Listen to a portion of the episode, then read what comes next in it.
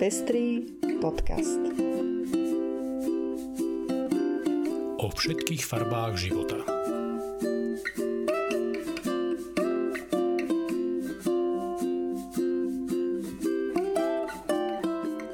Vítame vás pri 40. vydaní Pestrých správ. Toto sú informácie, ktoré prinášame.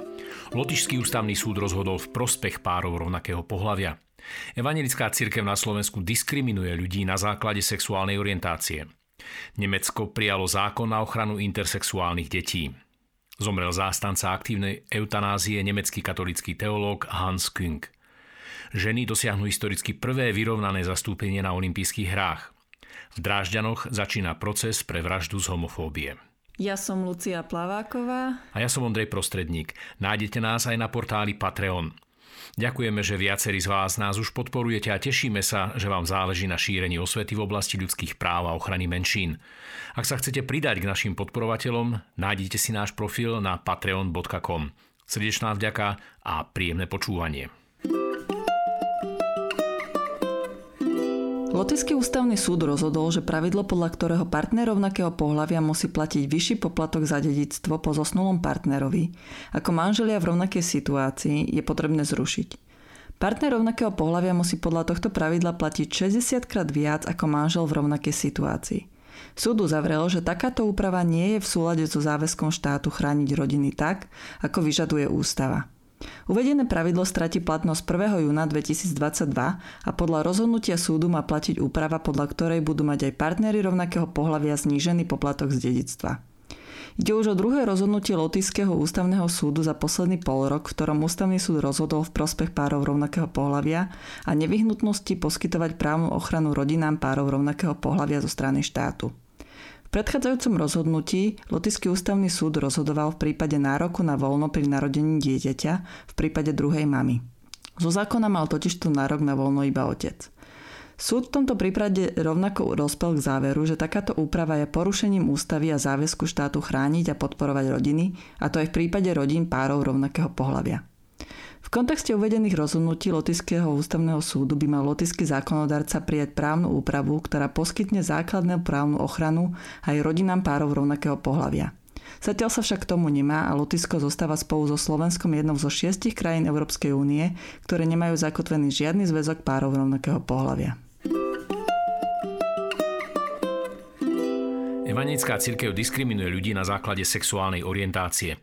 Vyplýva to z najnovšieho vyjadrenia generálneho biskupa Evangelickej cirkvi na Slovensku Ivana Elka, v ktorom uviedol, že slovenskí evangelickí biskupy do duchovnej služby a teda do zamestnania v cirkvi, ktoré sa riadi zákonníkom práce, nepríjmu osobu, ktorá v dôvernom rozhovore uvedie svoju homosexuálnu orientáciu.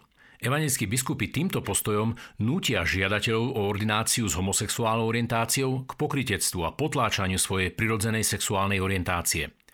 Porušujú všetky pastorálne zásady, konajú proti odporúčaniam psychológov, prispievajú k psychickému obťažovaniu osôb s homosexuálnou orientáciou a ignorujú platné ľudskoprávne štandardy.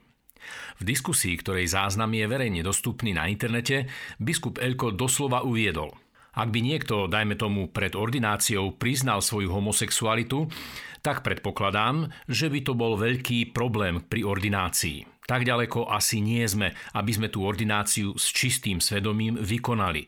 To treba úprimne povedať.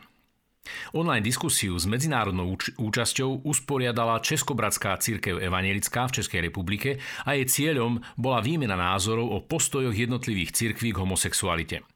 Len pripomínam, že ešte nedávno v pastorálnom stanovisku ten istý biskup Ivan Elko spolu s ďalšími biskupmi odmietal len spolužitie osôb rovnakého pohľavia a o samotnej homosexuálnej orientácii sa vyjadroval ako o takej, pre ktorú nikoho nemožno marginalizovať ani v cirkvi, ani v spoločnosti.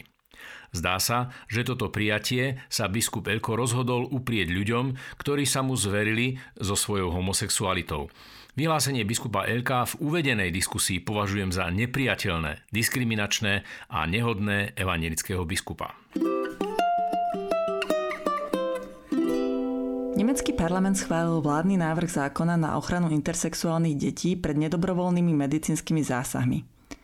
Zákon je výsledkom viac ako 25-ročného aktivizmu v Nemecku na podporu intersexuálnych ľudí a sme veľmi radi, že roky práce sa konečne zmotnili do výsledku. Povedal výkonný riaditeľ OIR Europe, organizácie zastrešujúcej európske organizácie venujúce sa intersexuálnym ľuďom. Vďaka prijatému zákonu budú za protiprávne považované všetky operácie, ktoré sú vykonávané iba za účelom zmeny tela dieťaťa tak, aby dosiahlo normatívnejší vzhľad, a to bez jeho súhlasu. 6. apríla zomrel vo veku 93 rokov katolícky teológ Hans Küng. Okrem iného sa stal známy aj svojou teologickou obhajobou práva na dobrú smrť. Jeho dielo je zozbierané v 24 zväzkoch. Snáď najznámejším je jeho Weltetos, etos sveta. Neúnavne zdôrazňoval, že medzi národmi nebude mier, kým nebude mier medzi náboženstvami. A medzi náboženstvami nenastane mier bez dialógu. Vo svojich teologických výpovediach bol vždy aj politický. Požadoval otvorené a kritické informovanie o náboženstvách. Len tak možno predísť neustále hroziacej instrumentalizácii náboženstva na politické, ekonomické a národné záujmy, napísal v roku 2017. Začiatkom 70. rokov vydal knihu, v ktorej spochybnil učenie o neomilnosti pápeža. Dôsledkom bolo, že v roku 1980 mu církev odobrala právo vyučovať katolickú teológiu. Univerzita v Tübingen ho však neprepustila a vytvorila špeciálne teologické pracovisko, ktoré nepodliehalo právomoci cirkvi. King tam pôsobil až do svojho odchodu na dôchodok v roku 1996.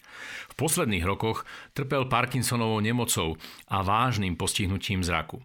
V roku 2014 vzbudil pozornosť svojou knihou Zomrieť šťastný a vyjadrením, že uvažuje o aktívnej eutanázii, ak začne na sebe pozorovať príznaky demencie. Hoci jeho úvahy významne posunuli teologickú diskusiu v prospech akceptácie eutanázie, on sám zomrel bez využitia tejto možnosti. Osobne som veľmi vďačný za dielo Hansa Kinga a verím, že bude predmetom veľkých diskusí v budúcnosti a posunie cirkvi k väčšej slobode. Zastúpenie súťažiacich žien na olympijských hrách v Tokiu by malo byť prvýkrát v histórii olympijských hier rovnomerné s mužmi. Takmer 49% súťažiacich by mali tvoriť ženy. Pre porovnanie na prvých moderných olympijských hrách v roku 1900 ženy predstavovali iba 2,2% súťažiacich. Prvýkrát v histórii by tiež v každom zo všetkých 206 národných olympijských výborov mala byť zastúpená minimálne jedna žena a minimálne jeden muž. V Drážďanoch minulý týždeň začal súdny proces proti mladému Sýrčanovi, ktorý v októbri minulého roka na smrť dobodal človeka. Obžaloba mu kladie za vinu nenávistné konanie motivované homofóbiou. Vražda sa odohrala v Drážďanskom starom meste. Útočník sa vrhol na pár dvoch turistov, mužov, ktorí sa prechádzali po večernom meste. 55-ročný muž zraneniam podľahol, jeho 53-ročný partner útok prežil s ťažkými zraneniami. Obvinený 20-ročný sírčan v priebehu vyšetrovania uviedol, že konal na základe homofóbneho motívu. Pár dvoch mužov si vybral pre svoj útok ako reprezentantov spoločenského poriadku, ktorý je slobodný a otvorený, a ako taký ho považuje za spoločenský poriadok stojaci v rozpore s jeho náboženskou vierou. Páchateľ bol už v minulosti obvinený z vraždy a pokusu o vraždu. Polícia dlhšiu dobu odmietala v konaní zohľadniť, že by motívom mohla byť aj sexuálna orientácia obetí. Situácia sa zmenila až po iniciatíve berlínskej nadácie Magnusa Hirschfelda, ktorá sa venuje diskriminácii na základe sexuálnej orientácie. Otvorenou otázkou zostáva, či súd tento motív uzná. Doteraz bol páchateľ obvinený a odsudený pre podporu extrémistického hnutia Islamistický štát. Tento prípad ukazuje, kam až môže viesť nábožensky motivovaná nenávisť voči homosexualite, ktorú aj na Slovensku stále hlasnejšie mnohí náboženskí predstavitelia označujú za škodlivý prejav slobodnej a otvorenej spoločnosti. 21. apríla sa o 19.00 uskutoční diskusia na tému LGBT ľudia na pracovisku, ktorú organizuje Queer Slovakia iniciatíva Inako za nadácia Pontis. Len 8% ľudí z LGBT komunity na Slovensku otvorene hovorí v práci o svojej identite. Väčšina to tají alebo dôsledne zvažuje, komu sa zdôverí. Napriek tomu až každý piatý LGBT človek zažil v zamestnaní diskrimináciu. Aj pracovisko však môže byť bezpečným prostredím, kde sú queer ľudia akceptovaní diskusii sa hostia a hostky pozrú na aktuálne štatistiky na Slovensku, ktoré hovoria o postavení LGBT ľudí v práci. ako a kde možno diskrimináciu hlásiť a najmä čo môže spraviť zamestnávateľ, aby vytvoril férové prostredie na pracovisku aj pre LGBT ľudí. Témou bude aj zodpovednosť firiem pri presadzovaní ľudských práv. Na budúci víkend 27. apríla začína festival Jeden svet v diere do sveta. Medzinárodný festival dokumentárnych filmov Jeden svet je vlajkovou loďou človeka v ohrození. Regionálny variant festivalu Jeden svet sa tentokrát v diere do sveta uskutoční online. Filmy, ku ktorým sú pripravené aj podnetné a dôležité diskusie, budú prístupné na 24 hodín na platforme daffilms.sk. Stačí sa len zaregistrovať a zaplatiť vstupné.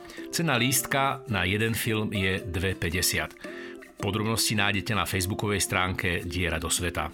A to je už všetko z dnešného vydania Pestrých správ. Do počutia o týždeň.